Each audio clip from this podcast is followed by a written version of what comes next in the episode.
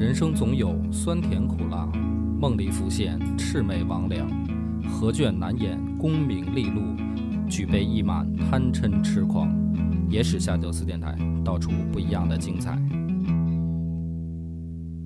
本节目由优琴家居天猫旗舰店冠名播出。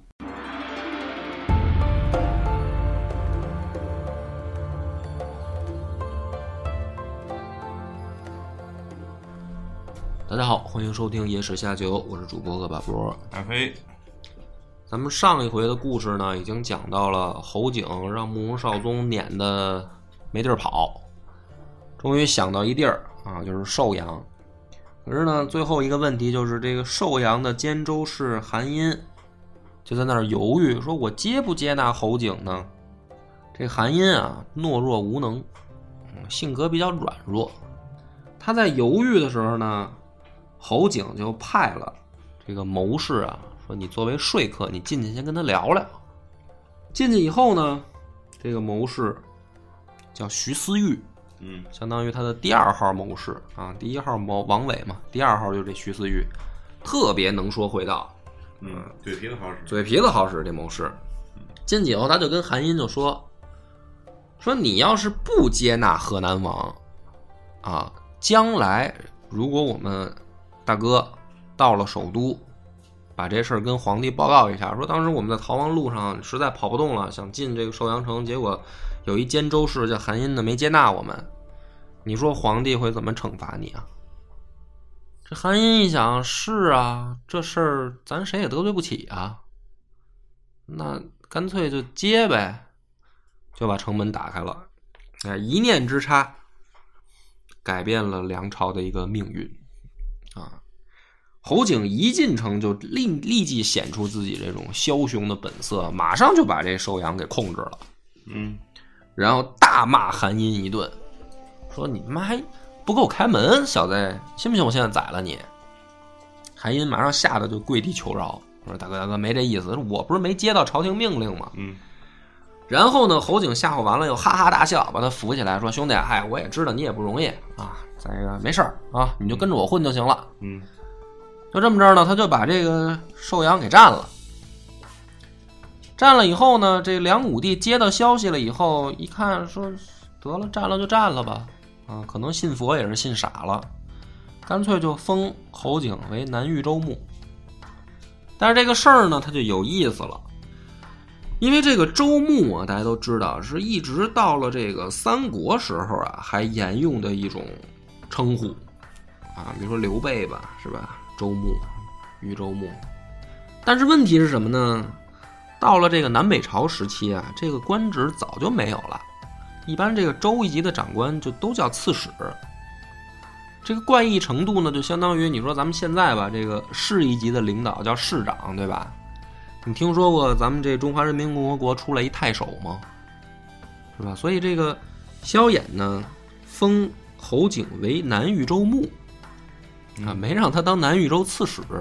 虽然好像听起来觉得你在古文上看，你觉得这不是很正常吗？你放到现在你就明白了，并不正常。于是呢，这个侯景就琢磨说，这个梁武帝到底是对我放心还是不放心啊？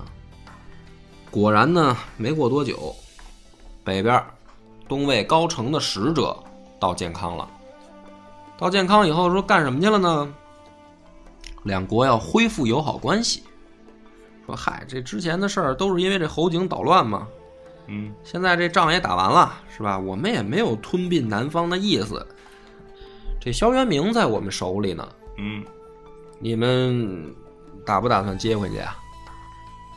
而且呢，这萧渊明被俘虏以后啊，这高澄对他还不错，好吃好喝的伺候着。嗯啊，天天这个萧渊明是从战场上又醉到了东魏、哦、啊，到那边也是天天就醉着，嗯、喝的不错，挺美。嗯、然后呢，高澄就逼萧渊明给这个萧衍写信，你想不想回家？想回家的话，你就好好写，跟我们恢复这个邦交吧。那这萧渊明当然愿意回南朝了，是吧？一封信写的也是情真意切呀、啊！啊，你别看这这这个萧氏家族打仗都不怎么灵，这文采都不错。这书信拿到萧衍那儿，萧衍就看得老泪纵横的，哎，就是他到晚年最看重这亲情。嗯，我就想接萧元明回来。于是呢，这个手下奸臣朱毅一看大哥这都哭成这样了，这很明显这就是想弹劾呀，就开始就说了，说大哥你要是跟东魏讲和呢，这实乃百姓之福嘛。是吧？这老百姓不愿意打仗，嗯，咱们谈和吧。但是这个时候呢，另一个人中书舍人傅奇就说：“说不能谈和呀，说这个侯景现在还在寿阳呢，你这个一跟东魏恢复建交了，这个侯景有想法怎么办？”这个萧衍就琢磨，啊，听谁的呢？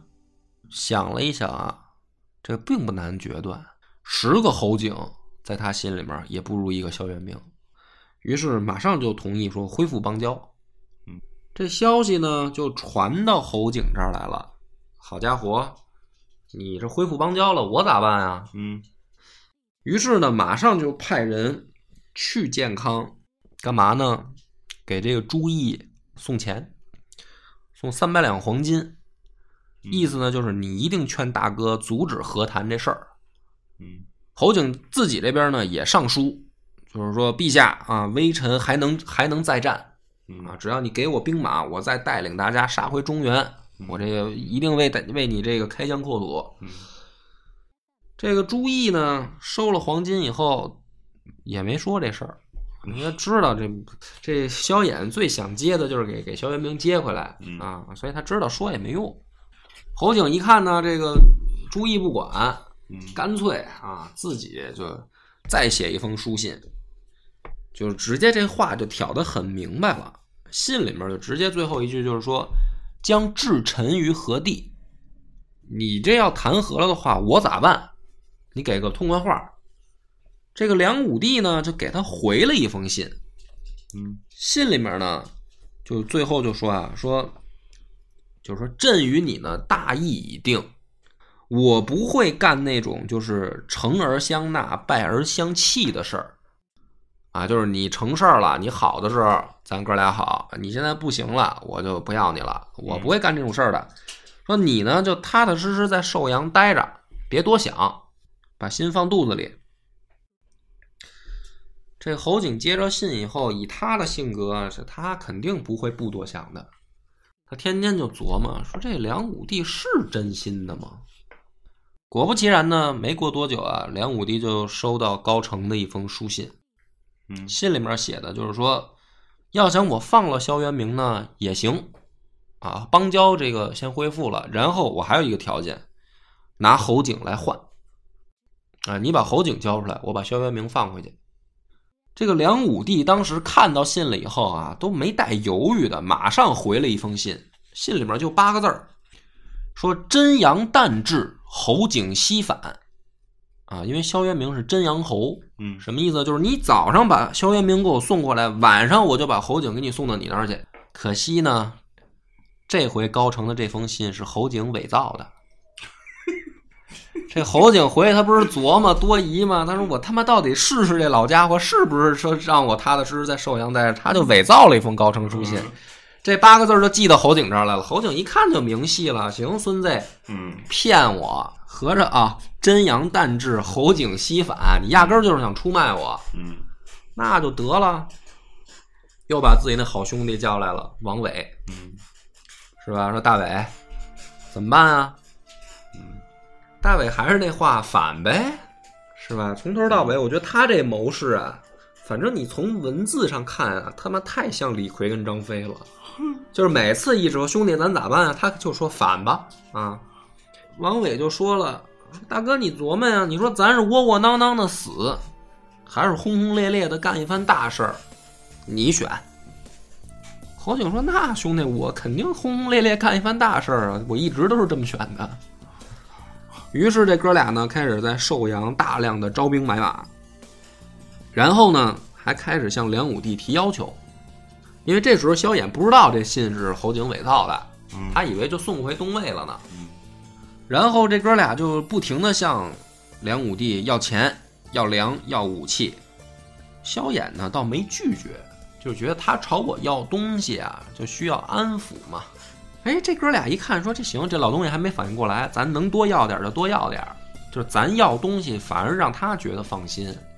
要着要着呢，有一天侯景就提了一个要求，说我这老婆孩子呢也都在北方沦陷了啊，都没带出来，我这现在孤苦伶仃的一个人，说我想娶一媳妇儿，你能不能给我在王氏、谢氏这个门第里面找一个千金小姐当媳妇儿啊？结果呢，这回没想到啊，这个梁武帝给他回了一封信，说王氏、谢氏门第高贵，你不配。你要找媳妇儿呢，想找千金小姐也行，你在朱氏和张氏以下的门第中啊，你挑挑，我给你物色物色。这个张氏、朱氏是什么呢？是吴郡四大姓嘛。嗯，打三国那会儿，顾、陆、朱、张嘛。嗯，那意思王氏、谢氏，那是我们南朝这个第一流的名门望族啊，你不配，你北方来的瘸子还不行啊！你要找呢，你在二流再往下一级的你找。嗯，所以后来就有那一首诗嘛，什么这个旧诗王谢堂前燕，飞入寻常百姓家嘛。嗯，就是这意思，就是当时侯景说找个媳妇儿啊，你就还瞧不起人家。嗯嗯、呃，谁想到你后来是吧？那个就是，当然咱现在先不不剧透了，因为我想可能南北朝的历史大家还是不太熟，再往后听听吧。反正就给侯景气得够呛啊。嗯，就说你他妈还瞧不起我，你有什么了不起的呀？什么他妈王谢呀？等我有一天要得了势，我给他们家都屠了。反正这个事儿，当然了，咱们换一个角度说啊，有的人也骂说这个，你看萧衍没脑子，人家要个媳妇儿你就给呗，嗯，是吧？他老要老要啊，我觉得可能萧衍也有警惕了，这家伙是不是没憋好屁？但是他为什么还给呢？就是他要钱要粮的给呢。后面其实讲到后面，大家能明白，可以反映出来，他们刚开战的时候啊，萧衍倍儿有信心。嗯，他觉得你才多少人啊？你在寿阳那点人马几千来人，我就给你点粮食，给你点兵器，你你就真靠这几千人造反，成不了大事儿。那成不了大事儿啊。嗯。但是你要是给一个这个王氏、谢氏的子女给他结婚，这事儿就不一样了，是吧？所以呢，这个事儿如果在我看来啊，我倒觉得倒也未必是萧衍说真的是单纯的瞧不起他，也可能是防他一手。嗯，啊，因为你万一有一天侯景反了，咱肯定得灭了他。这时候你顺手的这个把他这个等于王氏、谢氏的闺女不就也得弄死吗？那你这个到时候也不好办呀。嗯，但是侯景这一生气呢，造反的速度就加快了。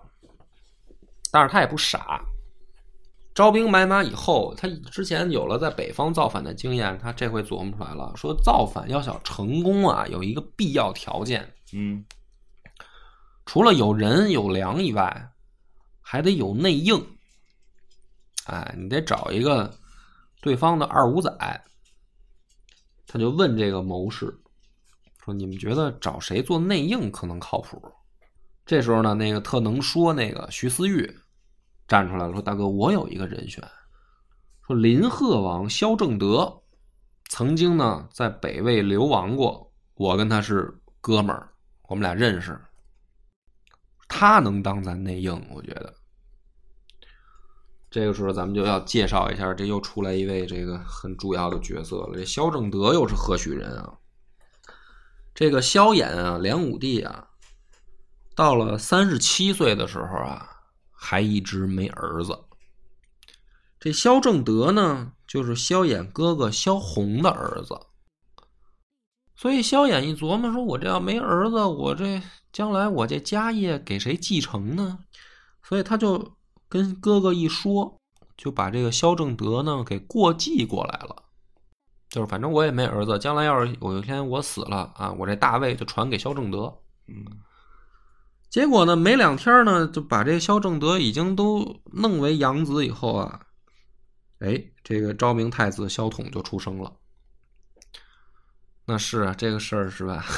有亲儿子了，这个养子他就不值钱了。嗯，于是呢，他就把这萧正德又还给萧红了，就是我不好意思，我有儿子了啊。嗯，那这个哥哥你还是自己自己带是吧？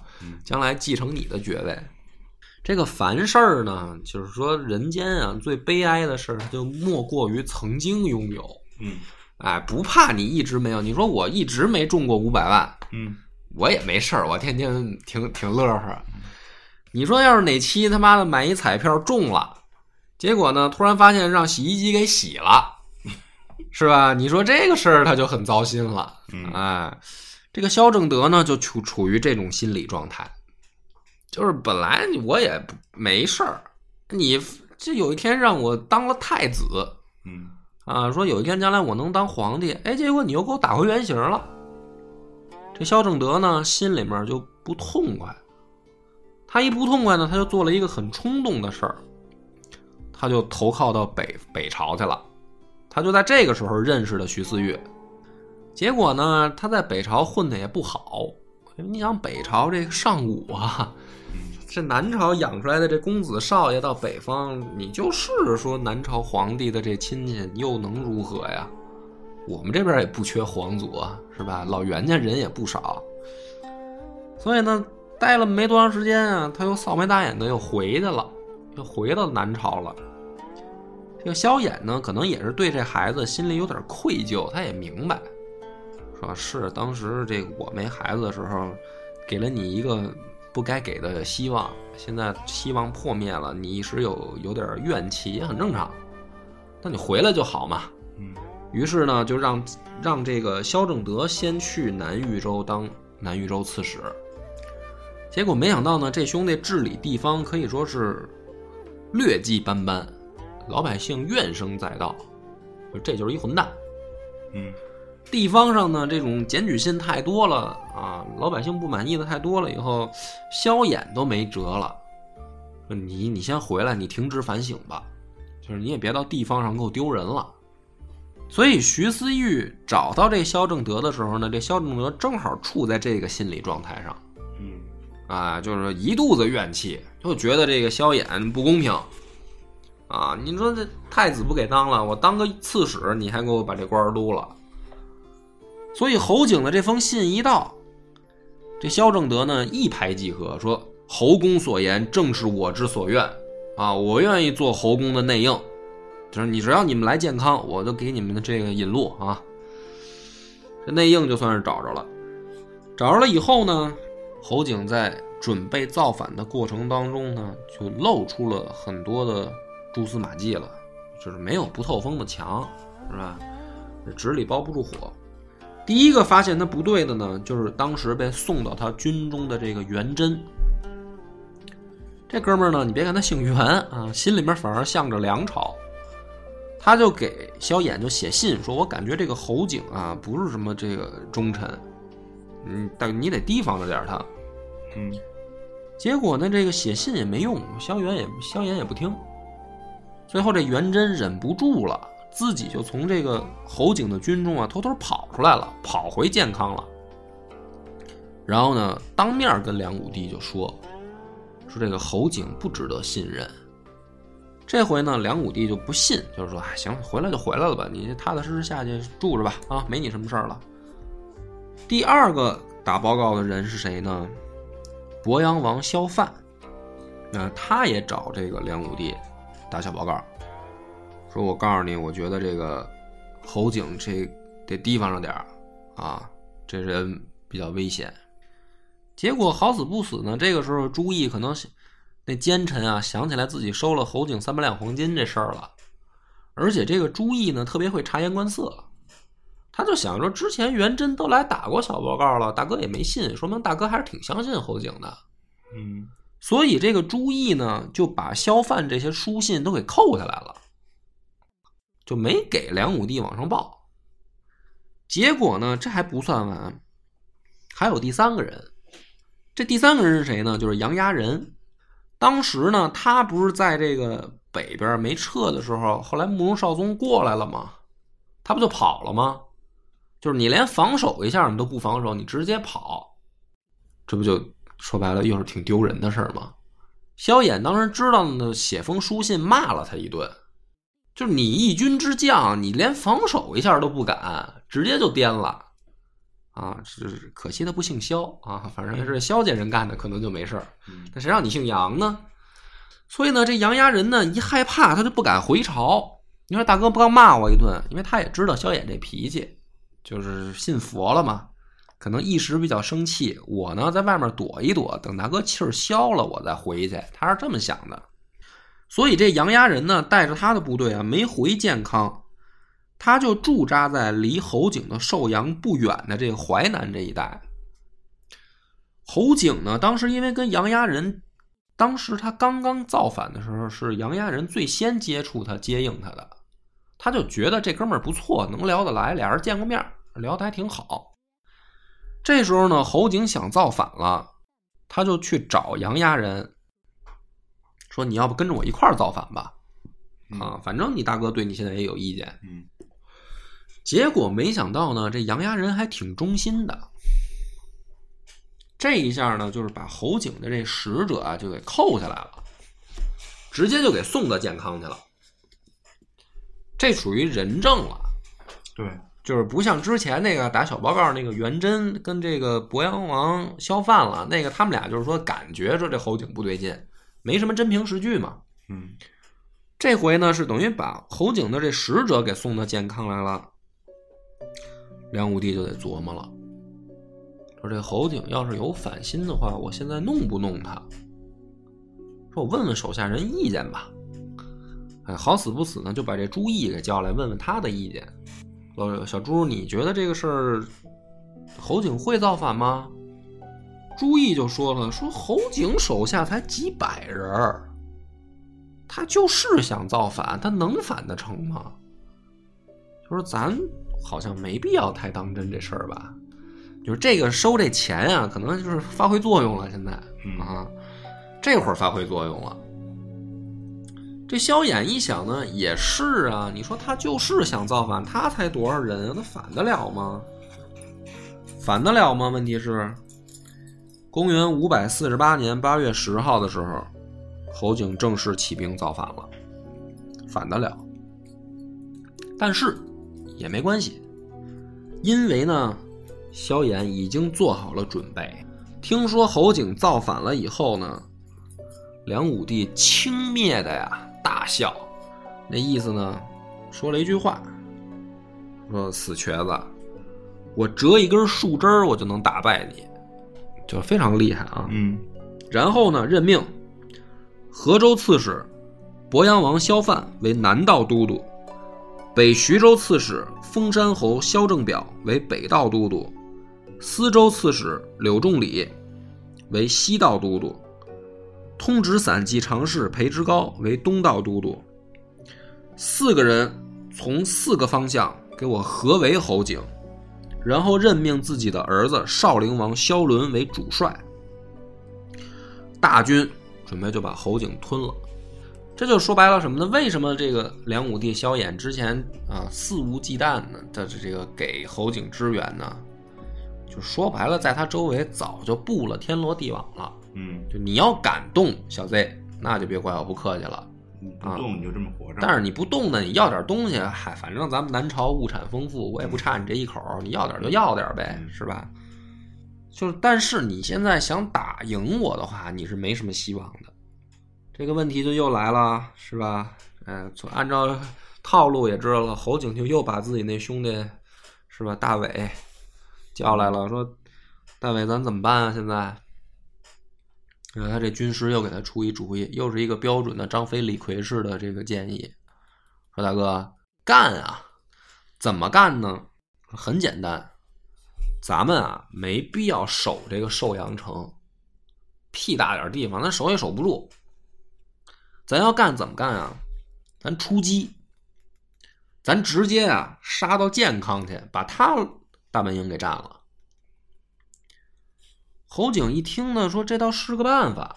你还别说，真能信、啊啊、他他他听了啊，那的确啊，人家四路大军围过来了，这寿阳披戴尔地方我能守个屁啊，是吧？鱼死网破了，咱就赌一把呗，嗯，该赌的时候就得赌一把。于是呢，侯景也没那么愣啊，他先声称要南下攻打河州，然后呢，这个河州刺史萧范就不敢大意了，说哟，本来我们还围剿他呢，结果他奔我来了，嗯。于是呢，这个萧范先不动了，严阵以待。结果呢，侯景没想打他们，偷偷绕到谯州以后，准备南下。这个谯州刺史萧泰啊，不得人心，在当地，嗯，侯景部队一到啊，部下就把城门都打开了，然后欢迎欢迎。侯景就入城了，入城了以后呢，也没待着啊，继续马不停蹄的南下，准备打溧阳。这个溧阳太守呢叫庄铁，嗯，这名字起得好，庄铁，对啊，装的挺铁，对，不装刚刚的。本来是想抵抗一下的，嗯，但是呢，他妈过来心疼儿子，嗯，说儿子，听说你要打仗啊，别去了吧，是吧？妈都这么大年纪了，是你。谁？侯景听说挺厉害的，怎么办呢？那你跟着侯景干呗。这庄铁呢，就听他妈的，就真投降了。嗯，等于兵不血刃，拿下两座城市了。嗯，而且呢，这个庄铁呢，一路还给侯景当向导，说这个侯公不是路不熟吗？没关系啊、呃，我熟啊。嗯，一路把门我我能帮你喊开。嗯，就这么着啊，这个。侯景一路啊，拐拐绕绕的，带着自己这点人就到了长江北岸了。这个天罗地网也没用，人家就钻出来了，钻出来反而到长江北岸了。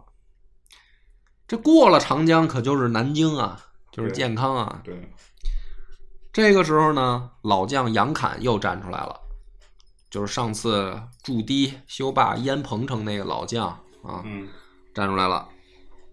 说大哥就跟萧衍就说了，这一仗啊，采石渡口是江防要地啊。这采石渡口就是马鞍山西南那儿，嗯啊，就是咱们开这个四周年见面会那地方，嗯，那儿是很重要。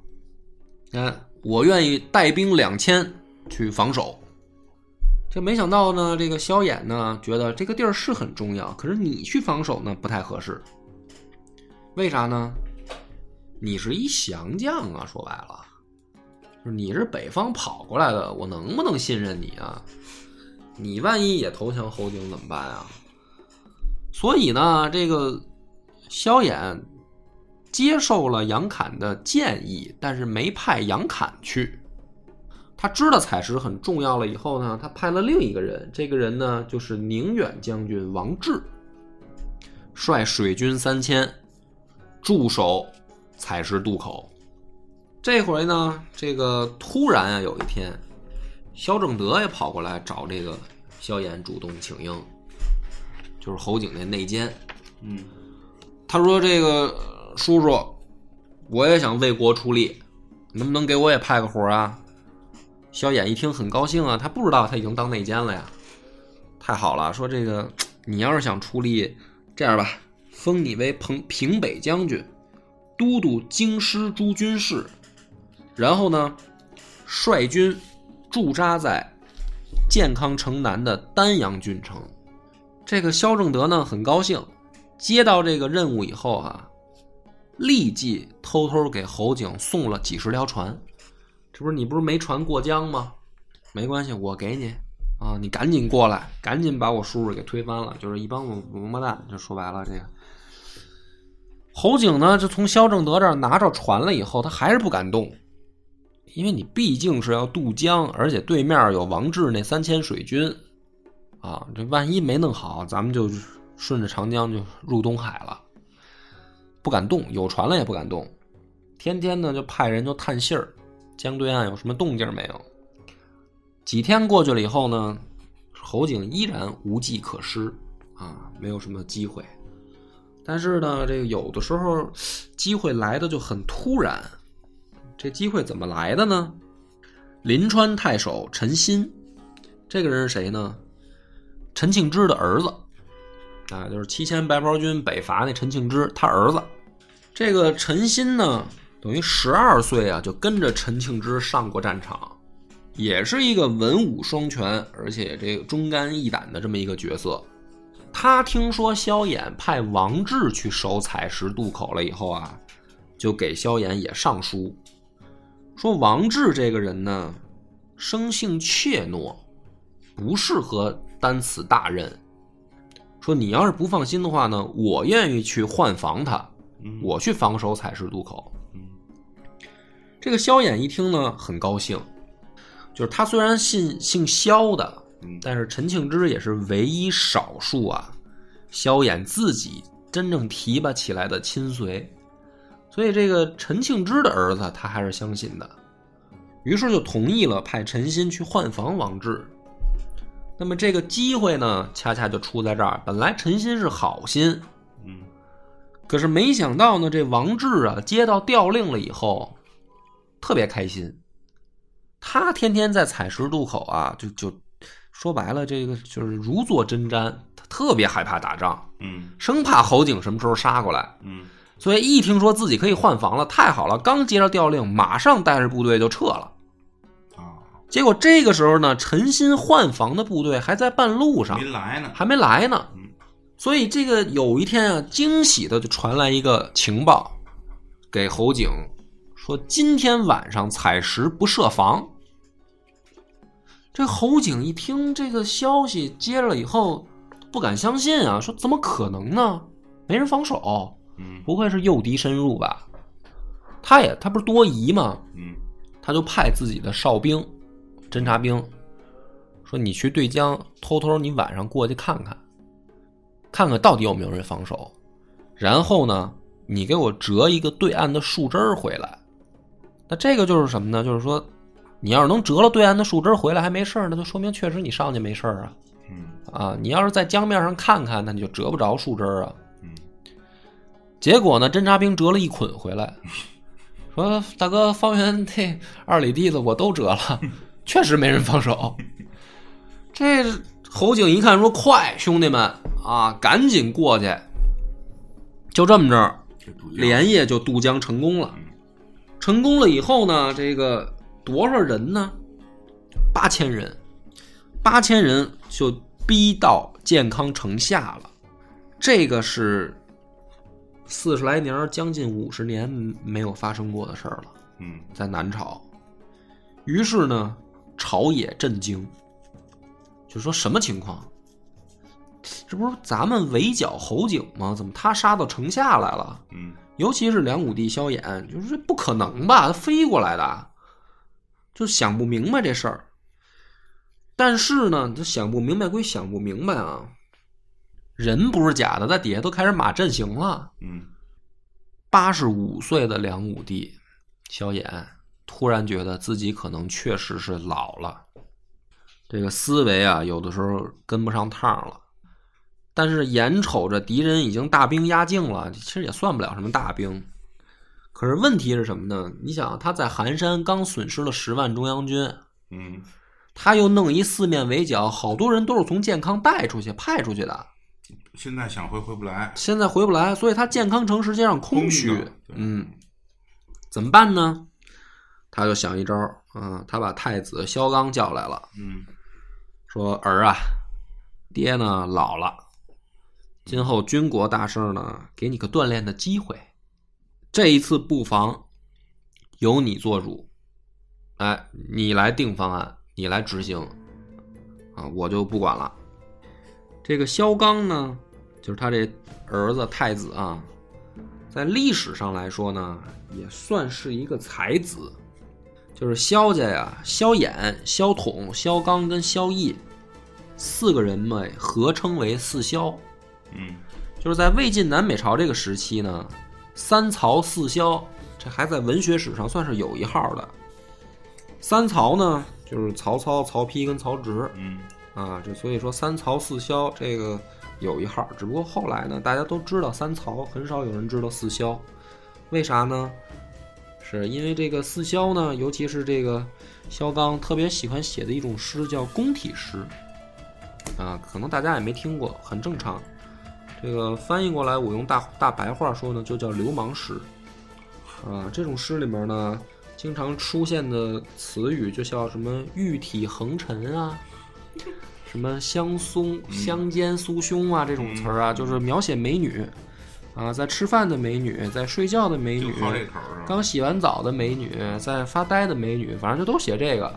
所以呢，你说这个玩意儿呢，这个在文学史上有它一号，但是你不读也罢啊，没啥意思，就你还不如看《金瓶梅》呢啊，比它文学性高啊。这个大才子萧纲呢，接到任务以后很兴奋，是啊，机会来了，终于到了我崭露头角的时候了。于是任命自己的长子大儿子宣城王萧大器，啊，但是你别觉得这是小孩儿，因为你想萧衍都八十五了，啊，他孙子也不小了啊。萧大器为台内大都督，总管京城防务。老将杨侃出任军师，嗯，啊，杨侃终于等到机会了，辅助萧大器。然后呢，任命南浦侯萧推守卫东府城。西丰公萧大春守卫石头城。那么我们这个时候就要介绍一下地形了，就是当时南京城的地形，不是现在的啊，不过现在也一样，其实地形没变，只不过城墙变了。这个建康城，也就是也就是南京啊，北边是哪儿呢？玄武湖。玄武湖再往南一点是鸡笼山和富州山。所以它北边啊，连着东边的中山，实际上形成了一个天然的屏障，在北边就很难过来。南边是哪儿呢？南边是秦淮河。所以呢，它只有东西两侧需要重兵防守，西边就是咱们刚才说的那个石头城，东边呢就是东府城。所以南京呢，这个地方基本上是在这样一个局势下，就是东西南北啊就被这样环绕着，其实很好防守。所以呢，这个萧纲搞了这么一个防守计划以后呢，感觉呀、啊、心里面有点底儿了啊，就看侯景打算怎么办了。那么侯景怎么办呢？欲知后事如何，且听下回分解。